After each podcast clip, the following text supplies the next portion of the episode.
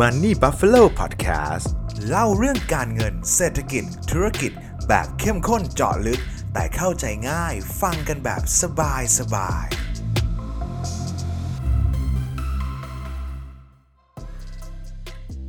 ยินดีต้อนรับทุกท่านนะครับ กลับเข้าสู่รายการ Money Buffalo Podcast นะครับโอ้ช่วงนี้เมืองไทยเรานี่ก็มี เรื่องให้ติดตามหลายเรื่องเลยนะครับ แต่ผมว่าเรื่องหลักๆที่ส่วนตัวเองผมก็ติดตามแล้วก็อยากให้ทุกคนติดตามด้วยนะครับ เพราะมันเป็นอนาคตของเราอีก 4 ปีหลังจากนี้เลยนั่นก็คือเรื่องของการเลือกตั้งแล้วกันนะครับ ยังไงก็อย่าลืมฟังดีเบต ฟังนโยบายอ่านฮะทั้งใดต่างๆนะครับ ลองศึกษาเรื่องเหล่านี้ดูนะครับ อยากให้ทุกท่านออกไปใช้สิทธิ์ใช้เสียงกันละกันนะครับ เราจะได้ได้รัฐบาลใหม่ได้ผู้นำใหม่ที่เราต้องการนะครับ ผมคงไม่ได้มาบอกว่าผมเลือกใครผมเชียร์ใครนะครับ แต่ว่าเรื่องนี้อยากให้ทุกท่านแบบใส่ใจแล้วก็ลอง คิดแล้วก็พิจารณากันดูแล้วกันว่าจะสนับสนุนใครในปีนี้แล้วกันนะครับ แต่ว่าโหปีนี้คอนเทนต์การเมืองสนุกจริงๆครับ อยากให้ทุกท่านติดตามเหมือนกันนะครับโอเค เรามาเข้าเรื่องของเรากันนะครับ วันนี้เนี่ยจริง ๆ มีเรื่องหนึ่งที่ผมอยากจะใช้คำว่าแจกกาว ไม่ไม่ไม่อยากใช้คำนี้เลยครับว่ามันแจกกาว แต่ว่า ผมว่ามันเป็นเรื่องที่ไม่พูดถึงไม่ได้ในช่วงเวลานี้แล้วกันนะครับ แล้ว สื่อต่างๆ อาจจะยังไม่ค่อยพูดถึงมาก แต่ว่าผมฟังข่าวทุกๆเช้าเนี่ยครับ ก็จะเห็นผมรู้สึกว่าเห็นเรื่องนี้ค่อนข้างชัดมากขึ้น อาจจะออกมาแบบบอกตรงๆเลย หรือว่าบางทีอาจจะบอกแบบทางอ้อมถ้าคิดต่ออีกหน่อยเออมันมันก็มาในลู่ทางนี้เหมือนกันเนาะอะไรอย่างเงี้ยนะครับ ซึ่งจากปกคลิปผมเชื่อว่าทุกท่านน่าจะเห็นกันแล้วเนอะนะครับว่า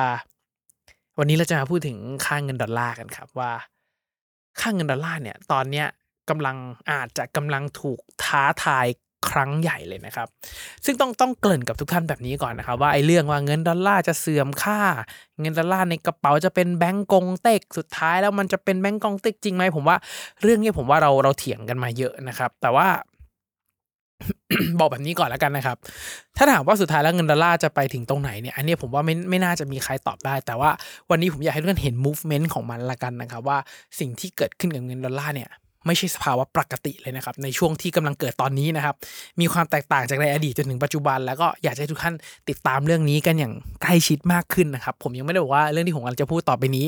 จะเกิดขึ้นในอีกปีหนึ่งหรือว่า 2 ปีนะครับหรือว่ามันอาจจะเร็วกว่านั้น อันนี้ผมไม่ทราบนะครับ แต่ว่าอยากเล่าให้ฟังก่อนว่าเฮ้ยมันเกิดอะไรขึ้นทำไมอยู่ดี ทั่วโลกเราก็ใช้ดอลลาร์นะครับดอลลาร์มาถึงแบบโดมิเนตทั้งโลกได้ ทุกคนถึงต้องใช้ดอลลาร์กันแล้วกันนะครับ แล้วมันเกิดอะไรขึ้นในช่วงปีนี้นะครับ 2023 เนี่ย คนทำไมถึงเริ่มพูดถึงคำว่า de dollarization นะครับ หรือว่าการที่ดอลลาร์ถูกใช้น้อยลงเรื่อยๆ นะครับ เพราะอย่างหนึ่งที่ผมเชื่อว่าถ้าใครติดตาม Money Buffalo ใครติดตามฟัง Money Buffalo Podcast โดยเฉพาะ podcast นะครับเออเราจะพูดถึงเสมอว่าเฮ้ยดอลลาร์เนี่ยมันมันพิมพ์ออกมาเท่าไหร่ก็ได้นะ มันพิมพ์พิมพ์พิมพ์แล้วมันก็เป็นหนี้สาธารณะ พอหนี้สาธารณะชนเพดานปุ๊บมันก็พิมพ์ต่อพิมพ์ต่อ ขยายหนี้สาธารณะต่อแล้วก็พิมพ์ต่อไปเรื่อยๆนะครับคำถามคือไอ้ loop นรกนี่มันจะจบเมื่อไหร่ถูกไหมครับ ซึ่งสิ่งหนึ่งนะครับ ที่เรามักจะพูดกันเสมอว่า เวลาดอลลาร์เนี่ยครับถูกสร้างขึ้นมาเนี่ย มัน supply มันเพิ่มขึ้นถูกไหมครับพิมพ์เท่าไหร่ supply ก็เพิ่มขึ้น แต่ว่าสิ่งหนึ่งที่ดอลลาร์ เก่งมากๆเลยนะครับ คือการเพิ่ม supply ของมันตามมาด้วย ดังนั้นต่อให้เขาพิมพ์มาเท่าไหร่ แต่ถ้าทั้งทั่วโลกยังมีความต้องการใช้ดอลลาร์เพิ่มขึ้นใน ผมใช้ว่าในสัดส่วนใกล้เคียงกันแล้วกันครับ ดอลลาร์ก็ยังจะถูกใช้งานไปในลักษณะนี้ก่อนนะครับ เดี๋ยวผมจะเล่าจากในอดีตมาก่อนเลยว่ามันเกิดอะไรขึ้นที่ดอลลาร์เริ่ม dominate ตลาดโลกของเรานะครับ แต่ว่าบอกกับทุกท่านก่อนครับว่าผมอาจจะยังผมอาจจะไม่ได้ recheck ปีคศมาอันนี้เล่าจากความทรงจำเรื่องของเงินดอลลาร์เลยแล้วกันนะครับ เพื่อpart ตรงนี้อยากให้มันไปเร็วหน่อยแล้วกันนะแล้วผมอยากจะมาอัปเดตข่าวปี 2023 นิดนึงว่ามันเกิดอะไรขึ้นกับดอลลาร์แล้วมีประเด็นไหนที่อยากให้ทุกคนติดตามนะครับ เพราะว่าเรื่องนี้มันเป็นเรื่องที่ใหญ่จริงๆถ้าเกิดสมมติดอลลาร์เสื่อมค่าแล้ว สกุลโลกของเราต้องเปลี่ยนดอลลาร์ถ้าไม่ใช่ คือถ้าเกิดดอลลาร์ไม่ได้ dominate ตลาดได้แบบนี้ทั้งหมด อาจจะมีสกุลเงินอื่นแทรกขึ้นมาเนี่ยภาพของการลงทุนพอร์ตของการลงทุนประเทศที่น่าลงทุนเนี่ยมันจะเปลี่ยนไปเลยนะครับเออจริงๆต้องบอกว่าตัวดอลลาร์เนี่ยครับมันเริ่มเข้ามาในตลาดโลกหรือว่าเริ่มมี อิทธิพลของโลกเนี่ยอย่างมากๆก็คือปี 1920 นะครับ ช่วงช่วงสงครามโลกครั้งที่หนึ่งที่อังกฤษพ่ายแพ้ไปเสียอำนาจให้กับอเมริกานะครับ เงินปอนด์สเตอร์ลิงก็พังไป แล้วดอลลาร์ก็ขึ้นมาแทนตั้งแต่ 1920 นะครับจำจำตัวเลขไว้เลยนะครับ 1920 นะครับ ช่วงสงครามโลกครั้งที่หนึ่งนะครับโอเค หลังจากนั้นพอโลกมันก็เดินหน้ามาเรื่อยๆนั่นแหละครับ เดินหน้าเดินหน้าเดินหน้ามาปั๊บ ตอนปี 1944 โลกเราก็เกิดสิ่งที่เรียกว่า Bretton Woods System นะครับ Bretton Woods System เนี่ยก็คือการที่ดอลลาร์ยกตัวเองขึ้นมานะครับเป็นสกุลเงินอ้างอิงก็คือให้ 44 ประเทศที่ร่วมลงนามเนี่ยครับ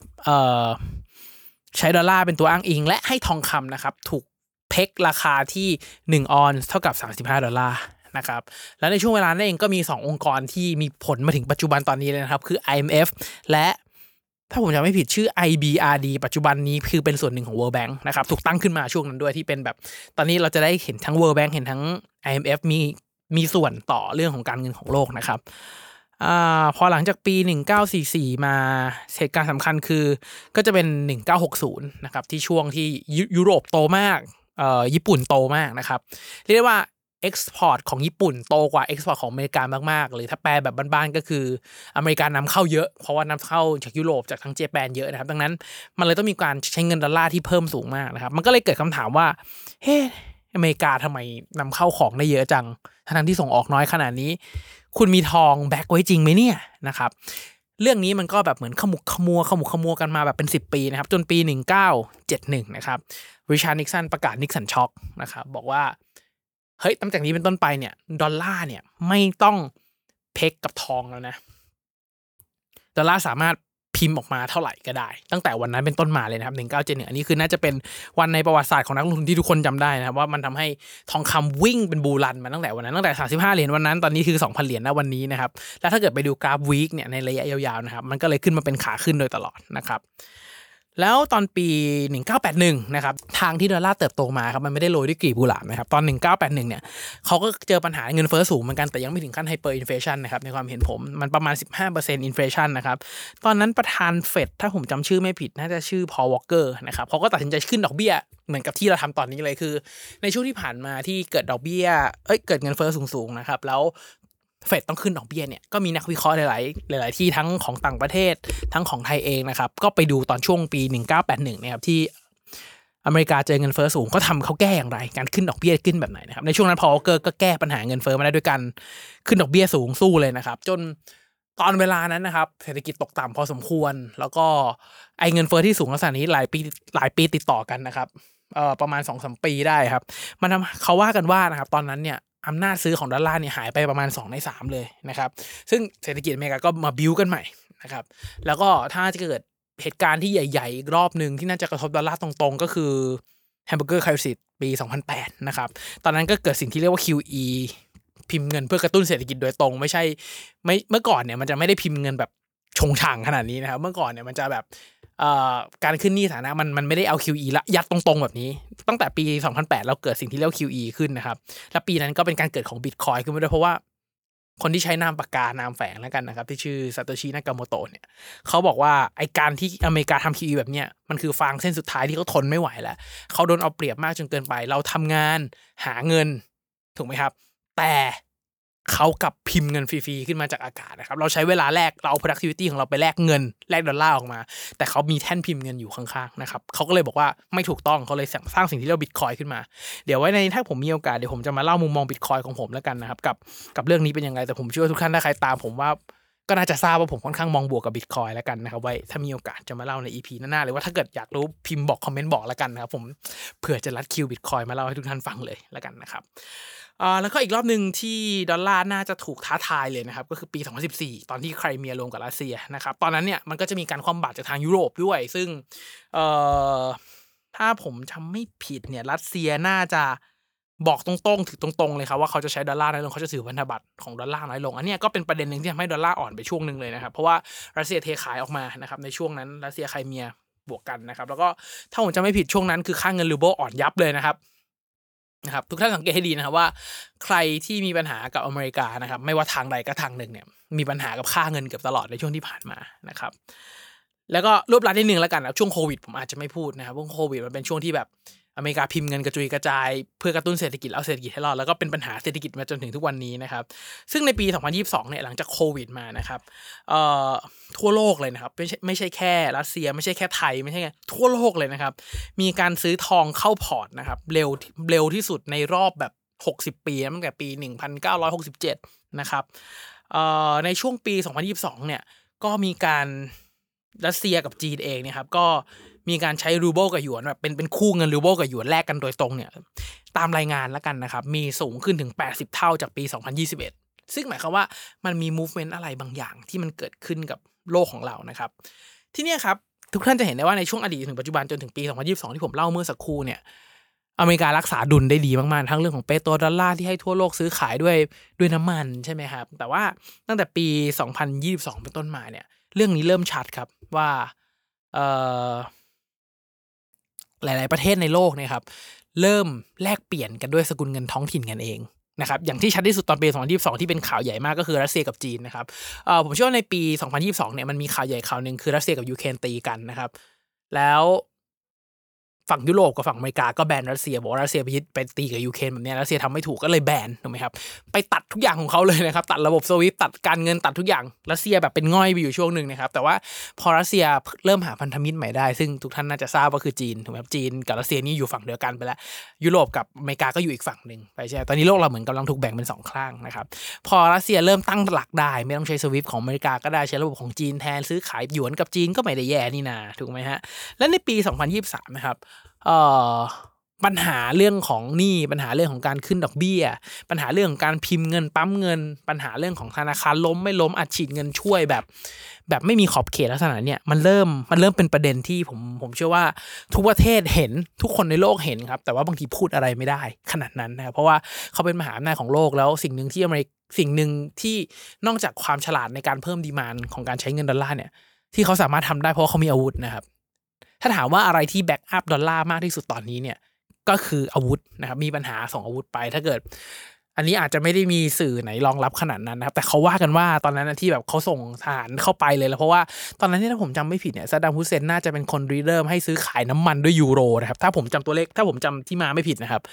เอ่อให้ซื้อขายน้ำมันด้วยยูโรเนี่ยแน่นอนครับว่าน้ำมันเป็น สินค้าหลักของโลกที่ใช้เงินดอลลาร์เพราะถ้าอยาก you อยากซื้อน้ำมัน you ต้องแลกดอลลาร์ถูกไหมครับแต่พอมีคนคนหนึงที่เป็นคนขายน้ำมันหลักเนี่ยบอกว่าไม่รับละดอลลาร์อยากรับยูโรทหารวิ่งไปเลยนะครับ อันนี้เชื่อไม่เชื่อแล้วแต่วิจารณญาณนะครับ แต่ว่าเรื่องที่แบบมีคนพยายามจะเลิกใช้ดอลลาร์จะเทขายพันธบัตรรัฐบาลทิ้งเนี่ยแล้วมีปัญหาเนี่ยหลายครั้งมากๆนะครับ มันมีเรื่องการเมืองอยู่ข้างหลังของดอลลาร์ด้วยนะครับ แต่ว่าถ้าเกิดเฉพาะข่าวของปี 2023 อย่างเดียวนะครับ ที่มีข่าวว่าคนจะเลิกใช้ดอลลาร์เนี่ยหลากหลายประเทศเลยนะครับ ไม่ว่าจะเป็น บราซิลกับอาร์เจนที่มีปัญหาเงินเฟ้อสูงนะครับเขากำลังออกคุยกันแล้วว่าจะออก currency ร่วมที่ใช้กันเองนะครับเอ่ออยากให้เพื่อนๆนึกภาพนิดหนึ่งครับว่าการที่บางประเทศเกิดเงินเฟ้อสูงมากๆนะครับเอ่อบางทีเนี่ย มันไม่ได้เกิดจากแค่ประเทศเขาแย่อย่างเดียวนะครับ แต่ว่ามันเกิดในเชิงเปรียบเทียบกับดอลลาร์นะครับว่ามันด้อยค่าลงเมื่อเทียบกับดอลลาร์มันเลยทำให้ค่าเงินในประเทศเขาเสื่อมเขาเลยต้องหาสกุลเงินอื่นมา เพื่อต่อกรกับดอลลาร์แทนนะครับ แล้วก็มีข่าวว่า UAE นะครับจะใช้รูปีในการซื้อขายสินค้าอื่น ๆ ที่ไม่ใช่น้ำมัน วงเล็บด้วยนะครับ non non oil นะครับ commodity ทุกอย่างที่ไม่ใช่ oil เขาจะใช้รูปีในการซื้อแล้วนะครับ แล้วก็มีเอ่อรัสเซียกับ รัสเซียกับใครนะกับจีนมั้งฮะกำลังจะออกคริปโตเคอเรนซีตัวหนึ่งที่ถูก back ด้วยทอง ซึ่ง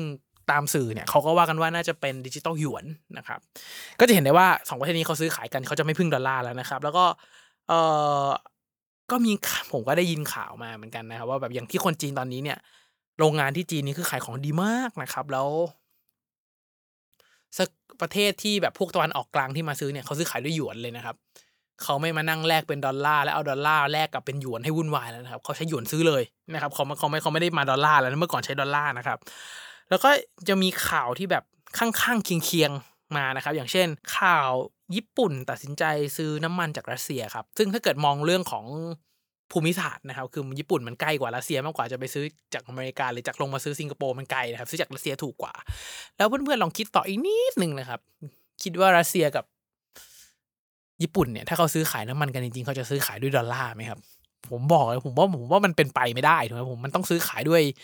ด้วยหยวนอยู่แล้วไม่ไม่หยวนก็รูเบิลอะผมว่าแต่ว่าน่าจะเป็นหยวนมากกว่านะครับเพราะว่าตอนนี้เขากำลังทำตลาดกลางแทนหยวนมา แล้วก็กำลังจะออกหยวนดิจิตอลด้วยนะครับ เอ่อแล้วก็ซาอุดีนะครับก็มีข่าวมาซาอุเนี่ยครับก็มีประกาศบอกว่าเขายินดีเปิดรับซื้อขายน้ำมันด้วยสกุลอื่นนะนอกจากเดือนดอลลาร์เพราะว่ามันเกิดวิกฤตต่างๆเนี่ยเขาอาจจะไม่สะดวกการแลกเป็นดอลลาร์กันก็เปิดรับสกุลเงินอื่นด้วยนะครับ ด้วยข่าวทั้งหมดเหล่านี้นะครับที่เกิดขึ้นเฉพาะในปี 2023เนี่ยจะเห็นได้ว่าอยู่ๆทั่วประเทศทั่วโลกนะครับที่มีการซื้อขายที่เป็นสินค้าโภคภัณฑ์หลัก ๆ ประเทศหลัก ๆ ต่าง ๆ เหล่านี้เนี่ย หันมาซื้อขายด้วยสกุลเงินอื่น ๆ แทนที่ไม่ใช่ดอลลาร์โดยมีได้นัดหมายเลยนะครับ เพราะว่าผมเชื่อว่าทุกโดยประเทศเหล่านั้นเนี่ยเขาก็มีแบบเขาเรียกว่าติงแทงอะครับที่แบบที่เป็นพวกหัวคิดของสมองอะไรพวกนี้อยู่แล้วอะว่าเขาจะต้องเตรียมแผนสำรองอยู่แล้วว่าเฮ้ยดอลลาร์มันแบบมันอัดขนาดนี้มันอัดฉีดขนาดนี้เงินเฟ้อสูงขนาดนี้ แล้วดอลลาร์ก็ยังจะพิมพ์เพิ่มต่อไปอีก วงจรนี้มันจะไปสุดที่ตรงไหนนะครับ ซึ่งจุดจุดที่เป็นแบบผมคิดว่า กลุ่มประเทศที่เราน่าจับตามองแล้วกันนะ คือกลุ่มบริกนะครับ B R I C แล้วก็ S นะครับ มีมีห้าประเทศหลักก็คือบราซิล รัสเซีย อินเดียไชน่าแล้วก็เซาท์แอฟริกานะครับห้าประเทศเนี้ยเอ่อถ้าเกิดนับเฉพาะ GDP มันประมาณ 23%ของทั้งโลกนะครับ แต่ว่าถ้านับประชากรเนี่ยแค่ห้าประเทศนี้รวมกันนะครับ มี 42%ของประชากรทั้งโลกนะครับ นับเป็นพื้นที่อย่างเดียวก็ประมาณ 26%นะครับ เป็นประเทศที่ใหญ่นะครับ แล้วกลุ่มเนี่ยเขากำลัง ก่อร่างสร้างตัว ซื้อขายสินค้าด้วยสกุลเงินอื่นนะครับกักเก็บทรัพยากร แต่ละประเทศไอ้ห้าห้าห้าประเทศที่ผมบอกเมื่อสักครู่เนี่ยมีทรัพยากรเป็นของตัวเองทั้งนั้นนะครับซึ่งถ้าเกิดถามว่าในช่วงที่ผ่านมาอเมริกาแทบจะไม่ได้เอาทรัพยากรตัวเองอะไรออกมาใช้เลยนะครับเขาแค่พิมพ์ดอลลาร์ออกมา แล้วก็ส่งออกดอลลาร์แล้วนำเข้าทรัพยากรดูดทรัพยากรกลับเข้าไปเป็นหนี้สร้างหนี้นำเข้าของสร้างหนี้นำเข้าของ พอเงินกำลังจะหมดกำลังมีปัญหาหนี้สินชนเพดาน ขยายเดดซีลิงอัดฉีดเงินนำเข้าของนำเข้าของมาโดยตลอดนะครับ ซึ่งผมเชื่อว่าไอ้โฟล์เนี่ย มันไม่มันไม่เป็นธรรมกับคนทั้งโลกเลยนะฮะในในความรู้สึกของผม แต่ว่ามันก็เศรษฐกิจของโลกมันวิ่งมาด้วยลักษณะนั้นนะครับ ดังนั้นนะครับสิ่งที่น่าที่น่าจับตาต่อไปนะครับ มันจะเกิดอะไรขึ้นอย่าง US เนี่ยครับคำถามคือถ้าเกิดทั่วโลกนะครับกำลังกำลังจะใช้ดอลลาร์น้อยลงเรื่อยๆ ซึ่งไอ้พันธบัตรที่เขาออกมาเนี่ย ชุดใหม่ที่กำลังจะออกมา จะมีใครซื้อหรือเปล่า จะสามารถทำโรเวอร์ได้หรือเปล่า ซึ่งถ้าเกิดเขา ออกพันธบัตรออกมาแล้วโรโอเวอร์ไม่สำเร็จนะครับเนี่ยปัญหาใหญ่ การโรโอเวอร์ใหม่ของพันธบัตรคือหนี้สหรัฐที่มันเยอะขนาดนี้เนี่ยไม่มีทางใช้คืนหมดแน่นอนครับชาตินี้ ซึ่งก็ยังไม่มีใครจินตนาการออกนะครับ ว่าสุดท้ายแล้วหนี้ขนาดนี้เขาจะล้างหมดจบด้วยอย่างไรนะครับ ซึ่งก็มีหลาย ๆ ข่าวหลาย ๆ สื่อหลายๆหัวข้อมาบอกว่าก็ก่อสงครามล้างหนี้ไปเลยก็เป็นไปได้นะครับ อันนั้นก็จะเป็นแบบ hard landing นิดนึงนะครับ แต่ว่าผมว่าสมัยนี้อาจจะไม่ได้แบบมานั่งก่อสงครามกันแล้วไหมครับ คนอาจจะแบ่งแยกประเทศแล้วก็อาจจะเป็นแบบ soft war มากกว่าที่แบบรบกันด้วยการค้านี่ครับน่าน่าน่าจะค่อนข้างค่อนข้างหนักนะครับสิ่งที่น่าจับตาก็คือเรื่องของโรเวอร์นี่นี่ถัดไปเนี่ยใครจะเป็นผู้รับนะครับ ซึ่งผมว่ามีคนรับครับ แต่ประเทศที่ถูกรับเนี่ยจะแบบลำบากลำบนเลยครับ เพราะว่ามันการด้อยค่าของดอลลาร์แล้วก็ถึงแม้จะให้ดอกที่สูงแต่เงินเฟ้อสูงตามแบบนี้เนี่ยมันมันไม่ใช่เรื่องที่ดีสำหรับการถือตราสารหนี้แล้วกันนะครับเอ่อถ้ามองข้ามช็อตไปมากกว่านี้นะครับ สิ่งที่น่าสนใจต่อไปเนี่ยคือมันจะเกิดอะไรขึ้นถ้าเกิดเงิน fiat เกิดเสื่อมนะครับ วิธีการง่ายๆของนักลงทุนผมก็อาจจะแนะนำว่าการเพิ่มสัดส่วนทองคำเป็นเป็นเรื่องที่ดีนะครับ มันจะช่วยในยามที่เกิดวิกฤตได้จริงแต่ว่าก็ไม่ได้บอกว่าให้ทุกท่านแบบ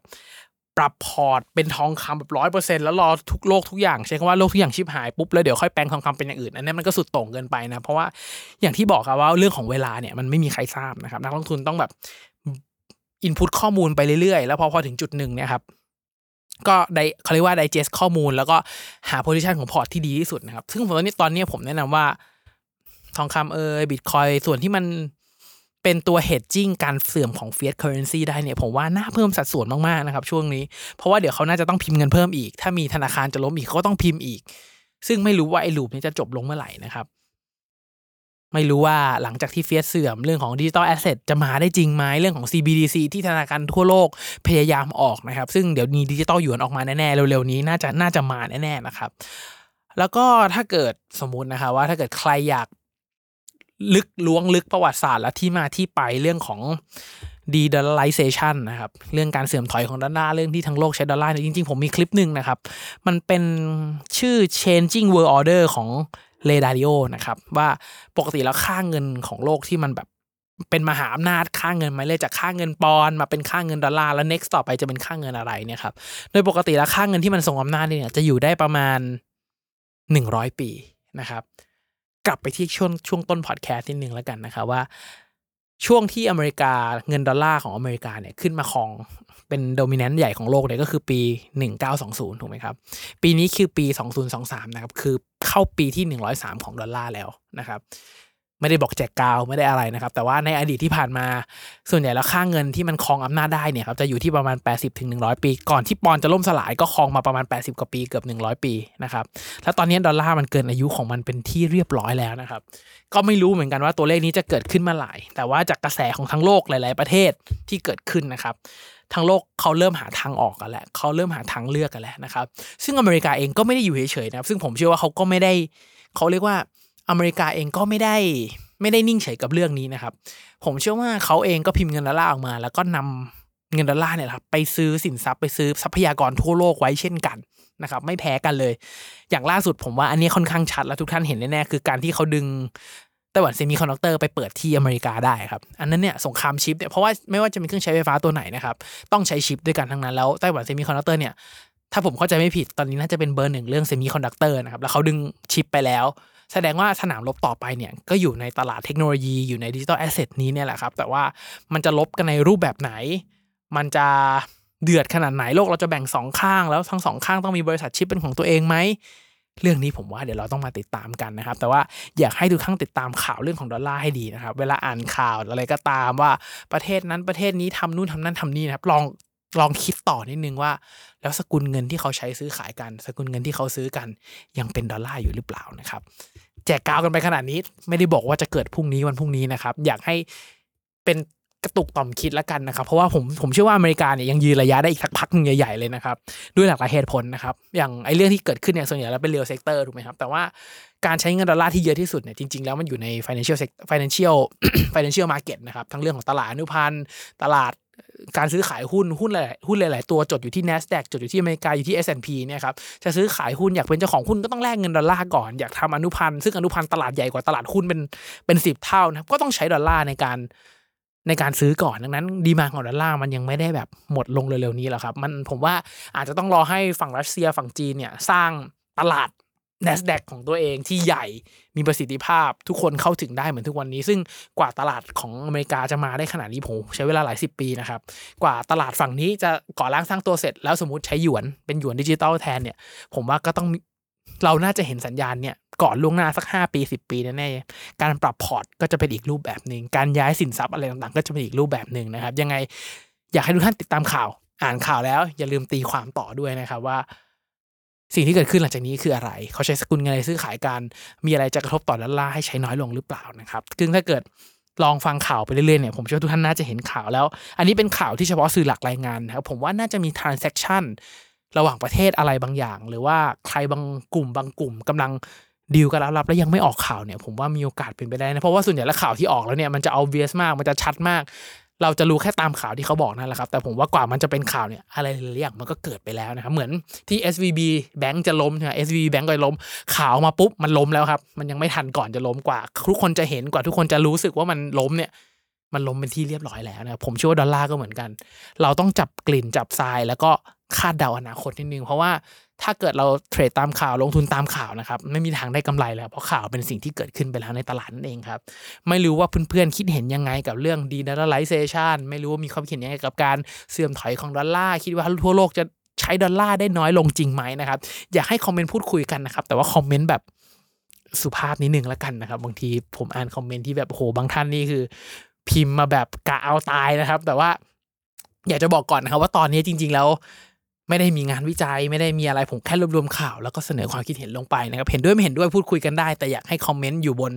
หลักฐานข้อมูลตรรกะความคิดที่น่าสนใจแล้วกันนะครับ จะเกิดหรือไม่เกิดสุดท้ายแล้วต้องรอตลาดเฉลยอยู่แล้วครับ 5 ปี 10 ปี เดี๋ยวเรามาดูพอร์ตในอนาคตร่วมกันละกันนะครับ สุดท้ายนะครับ ถ้าใครคิดว่าพอดแคสต์ตอนนี้เป็นประโยชน์อยากจะรบกวนจริงๆครับ ให้กดไลค์กดแชร์ กดกระดิ่งติดไว้สักนิดหนึ่งนะครับ ช่วงนี้ YouTube เนี่ยกำลังมาเลยแล้วถ้าเกิดทุกท่านช่วยดูกันนะครับช่วยกันฟังช่วยกันกดไลค์นะถ้ายอดไลค์มันเกินแบบสัก 100นะครับคลิปมันจะวิ่งได้ดีนะครับก็สำหรับผมที่เป็น content creator เนี่ยไม่ได้คาดหวังอะไรมากกว่าแค่ยอดไลค์ยอดคนดูวิวต่างๆนะครับเพราะผมจะได้รู้ว่าสิ่งที่ผมทำข้อมูลที่ผมเตรียมมามันมีประโยชน์กับทุกๆ คน ถ้ามันมีประโยชน์ ผมก็จะได้รู้ว่าทิศทางเนี่ยผมกำลังมาถูกและทุกท่านอยากได้ข้อมูลประมาณนี้ เพื่อไปปรับปรุงพอร์ต ไปพัฒนาพอร์ต และไปปรับแนวคิดการลงทุนของทุกท่านได้แล้วกันนะครับยังไงก็ขอให้ทุกท่านโชคดีกับการลงทุนนะครับ